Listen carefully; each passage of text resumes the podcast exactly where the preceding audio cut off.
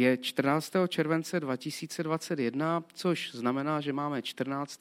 večer měsíce autorského čtení eh, tady v Ostravě. Sedíme v divadle 12 a vedle mě je vzácný a pro mě velmi milý host, eh, který přijel ze Slovenska, eh, básník, ale z části i autor knížky pro děti, Jakub Erik Groch, respektive Erik Jakub Groch, aby to, abych to řekl v správném pořadí. Že? Je to v pohodě. Dobrý aj večer. z jedné, aj z druhé strany. Dobrý večer. Vy jste měl včera čtení v Brně a vím, že na měsíci autorského čtení jste četl už několikrát. Vnímáte to publikum, že se nějak jako vyvíjí nebo mění, když jste v kontaktu s tím publikem? Mm, nie, nie, nie. Mne, mne, sa, mne sa zdá, že sú, sú to tí istí ľudia, aj som ich poznal po, podľa otázok, aj podľa tvári väčšinu, takže zrejme sú to tí ľudia, ktorí doma čítajú poéziu. No, je, to, je to taková skoro jako floskule, když se jako říká, že poezie se čte velmi málo, ale možná v té chvíli to nelze moc jako posuzovat podle počtu lidí, kteří přijdou, nebo protože poezie si tu cestičku nějakým způsobem asi musí najít k tomu čtenáři. Vy jste pro mě minimálně v posledních letech takovou postavou spíš toho básníka poustevníka, Eh, co pro vás vlastně znamená taková cesta měsíce autorského čtení, vít jako z toho svého obydlí nebo z toho svého bytování takhle jako mezi ty lidi a, a číst před nima? No ja, ja veľmi nemám rád tento obraz pustovníka, pretože ja vlastne žijem eh, uprostred dedinky, malej 150 ľudí a, a keď sa niekam vyberiem, napríklad na autobus, tak mám problém dôjsť na ten autobus, pretože všetci sa poznáme, každý sa prihovorí. A také pustovnícke to možno je od toho oktobra do, do konca februára, kedy sa tam, kedy sa tam naozaj uh, vidím ľudí niekedy len v kostolíku za týždeň. Ale Prišťahovalo sa tam kopec ľudí, ne, nemyslím priamo do tej dedinky, ale do okolitých, výtvarníci a proste ľudia od umenia. Máme knižný klub, kde je 25 ľudí. Takže nie je to, nie je to, nie som celkom ten salešnícky typ a stále sa motám v tej kultúre, takže mm, žijem si taký taký život, aký som žil, povedzme, v Košiciach. Hmm. Akurát je tam, je tam veľa prírody, čo, čo je, je, je taká zásadná vec pre mňa mať okolo hmm. seba kopec lesov. Hmm. Možná ta příroda je důležitá i pro ta témata, která se objevují v těch vašich básnických textech. Já jsem si teď jako pročítal pročítal některé ty vaše sbírky a uh, já nevím, jestli to tak můžu říct, jestli, jestli nejste vymezen eh, vůči tomu škatulkování, ale mně skutečně přijde, že jste v takovém jako nejlepším slova smyslu přírodním lirikem. Ale když tak mi to můžete vyvrátit, že to tak není. Uh, vydal, som, vydal som zbierku, zbierku Nil úvod vo Fra, ktorá, ktorá ktorá teda nie, nie je čistá mm, nejaká príroda, je to skôr uh, tak, také nejaké textovanie o textoch uh, filozofických skôr, alebo, alebo prípadne nejaké prírodovedné pramenie, čiže bolo to také obdobie, kedy som uh, niekoľko rokov sa snažil sa snažil výjsť zo svojho jazyka a nájsť nejaký nový. Ale už od tej melanchólie sa to zase vrátilo do prírody. A aj ten záhyb a samozrejme Turgenev je naozaj naozaj prírodná lyrika a vôbec mi to nevadí, že je to prírodná lyrika a je to o láske, tak skryto. No, já se ptám také proto, protože v tom českém prostředí, básnickém prostředí, se minimálně před rokem otevřela velká diskuze, kterou začal Radek Štěpánek, český básník, a Pavel Zajíc, a přišli s takovou platformou nové přírodní liriky, která podle nich by mohla být zaměřena takovým jako environmentálním způsobem. A teď se vlastně hledá ten adekvátní název nebo to adekvátní pojmové vymezení, jestli to bude ekolirika, environmentální lirika. To znamená, nemá to být nějaký návrat k nějakému romantickému pojetí 19. století, příroda jako nějaké postesknutí nebo ideál, ale spíš něco, co jako reflektuje tu současnou situaci, eh, která má velký dopady na psychiku, řekněme, eh, něco, co se dneska označuje jako environmentální žál. Vnímáte to jako něco, co je pro tu poezii důležité, nebo pro ty autory, nebo pro ty čtenáře? Mm.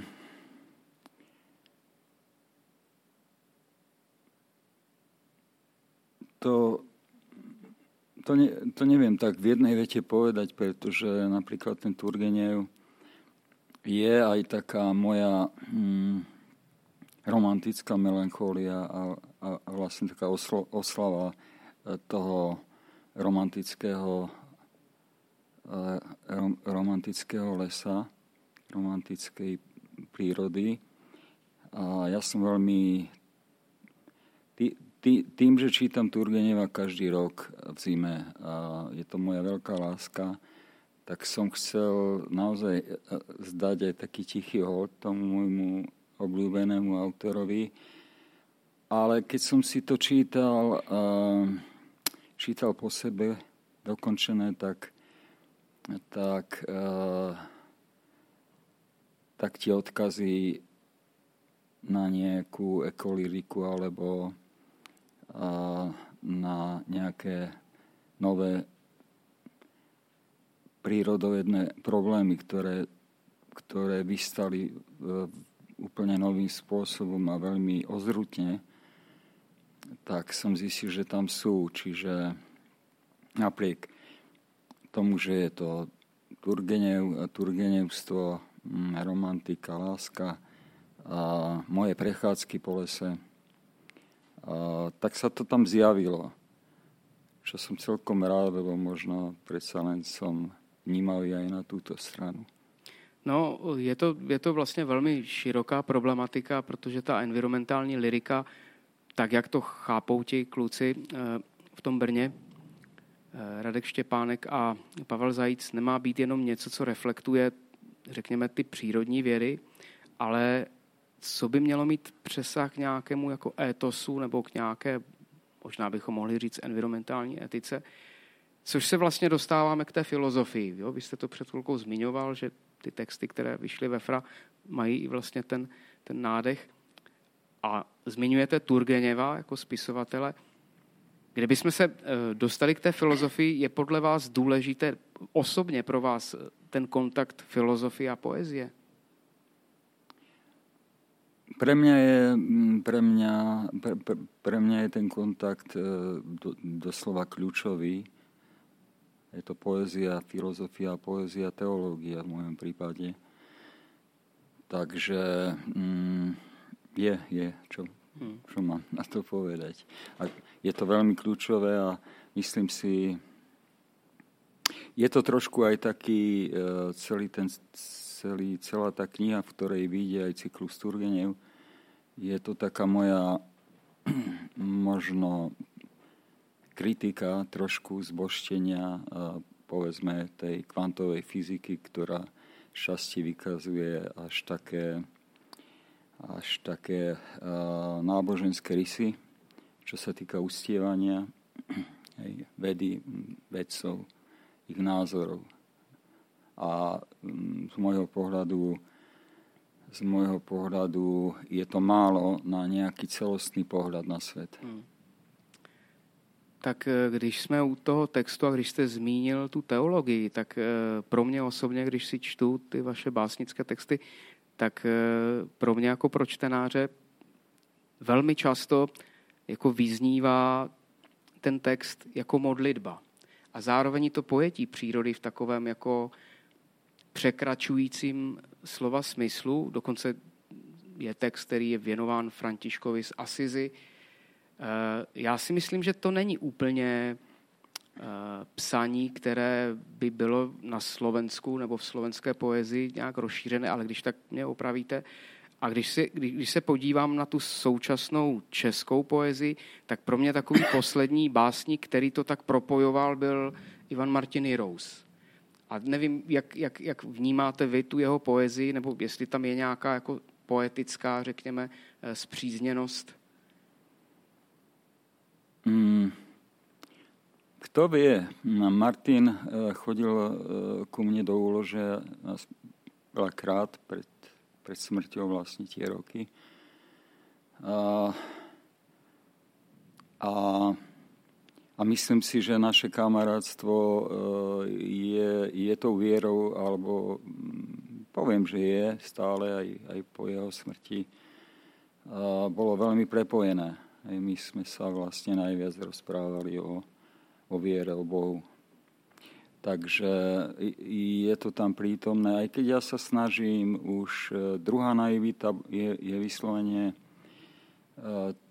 tak, také význanie osobné e, Bohu. Myslím, že takmer v každej básni je to nejakým spôsobom prítomné. A v tej novej knihe som sa snažil, ani nesnažil, ale jednoducho e, to moje myslenie prešlo smerom k tomu, k neprítomnému Bohu. Hmm. Aby teda tam nebol ani pomenovaný, ani neboli tam nejaké atribúty, ani teológia niekde v pozadí. A, mm, a keď v tej neprítomnosti pre čitateľa tam napriek tomu bude, tak budem veľmi rád. Mě to teď připomnělo, ale nevím, jestli nevystřelím na slepo, že to jsou motivy, které byly velmi důležité pro negativní teologii protestantskou. Je tam nějaký vědomý vliv, nebo jste se k tomu dostal paralelně nezávisle na té negativní nebo dialektické teologii? Nie, nie, nie, nie. Tá, ja, ja s, uh, sa tej teológii venujem uh, trošku menej ako modlitbe alebo um, tomu, tej komunite, ktorú máme v dedinke. Čiže tam je to aj také veľmi možno až hrubé, primitívne, čo ja mám veľmi rád, keď nejaký môj kamarát, fyzik, kantový častičkár, keď ho zazriem, v procesi na Marianskou horu. Zmiňoval jste sbírku, která vyšla eh, v pražském vydavatelství FRA. Jak vy vlastně dneska vnímáte, protože vy jste začínal eh, s tvorbou, kdy to ještě bylo Československo a tehdy, tehdy se to vlastně jako asi neřešilo tak, jak se to řeší dneska. Jak vy vnímáte tu otázku toho překladu slovenské poezie do té češtiny? Myslíte si, že je to důležité, nebo je už neporozumění možná mezi tou mladší generací číst ty slovenské texty a není jiná možnost, nebo... Um, ja som bol zásadne proti prekladaniu slovenskej poezie do češtiny a v zásade aj naopak.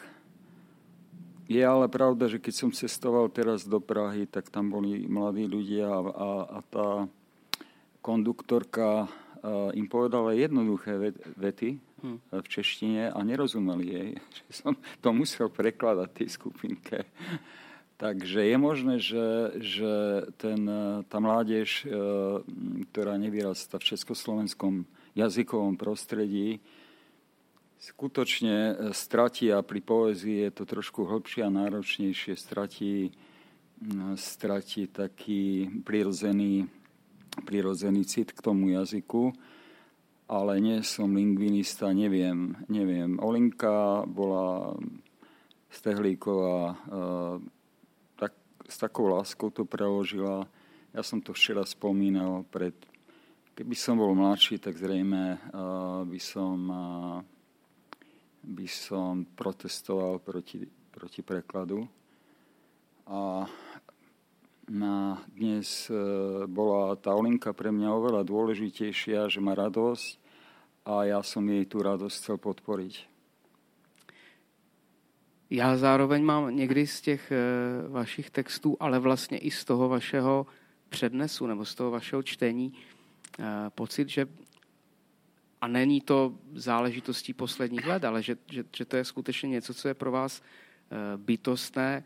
Jistá, jistá jako koncentrace, nechci použít to slovo meditace, protože to je sprofanovaný, ale jistá taková jako pomalost. Ale já si myslím, že to není eh, jako tematická pomalost, protože dneska se mluví o tom rychlém světě a zrychlujícím se světě, ale že, že to je skutečně něco, co ve vás jako bylo vždycky. A ja si myslím, že áno. To som tiež včera spomínal a vlastne keď si premietnem svoj život, vždy som, som bol zasnívaný, odkedy si pamätám sám na seba.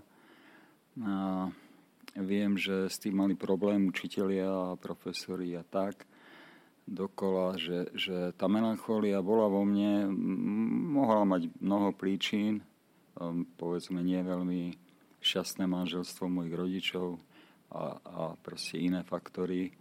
A, ale ten ťah bol a moji 13 bratranci, respektíve 12, je, dokopy je nás 13, hovoria, že vždy som bol taký zasnívaný anielik, ktorý kde si sa potuloval. A, takže tá pomalosť e, dozrela. Nie je to, nie je to nejaký leitmotiv, ako, čo ja viem, Kunderovej knihe alebo nejaký koncept. Je to tak, e, píšem veľmi málo, veľmi pomaly a pri tejto knihe e, poslednej napokon písal som ju dokopy možno 10 rokov, tu predošlu 15 rokov. A, a ak som niečo si strážil sám v sebe, tak bolo neponáhľať sa publikovať, aby som mal pocit, že som nezmizl zo scény. I poezie si někdy potřebuje jako počkat na tu, na tu chvíli, že, která se musí asi udát a stát a, a přijít. Tak eh, za chvilku nám začíná tady čtení vaše, tak eh, moje poslední otázka bude, to je taková záludnost, eh, to jsme si s kolegou eh, Romanem Poláchem, s básníkem, který bude také dělat se slovenskými autory podcasty, vymysleli, nevím, jestli to je pást nebo taková poťouchlost, ale protože autoři běžně komunikují s publikem a, a diskutují a dostávají otázky. My jsme nabili takové podezření, možná není pravdivé, ale nabili jsme podezření, že ty otázky se do, do nekonečna pořád opakují a jsou stejné. Tak nás napadla jiná otázka, jestli bylo něco za celou tu dobu té komunikace se čtenáři nebo i z kritiky, co nepřišlo jako otázka? Co byste jako rád, rád řekl, ale ještě se to nikdo nikdy nezeptal? Hm.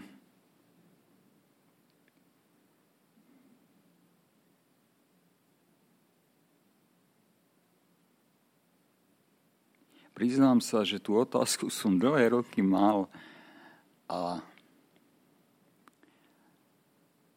a teraz si na ňu neviem spomenúť. Naozaj si na ňu neviem spomenúť. A, a vždy mi bolo ľúto, že mi nikto nepoložil. A, ale s tým nič neurobím. Ja, ja ako už nemienim na staré kolena niečo si vymýšľať, ale a verím, že každý autor má takúto otázku, a možno aj narcisná, tak e, keď si ju sami chceme položiť. Ale určite jestvuje, ja žiaľ, e, momentálne som veľmi zamilovaný, tak nie celkom mi to a nie celkom som tak sústredený ako, ako dlhé roky predtým. Ale to je možno tá odpoveď. Možná se vás nikdo nikdy nezeptal, jste zamilovaný. To je dobrá otázka. Tak já děkuji za rozhovor a přeji hezké čtení. Ďakujem pekne.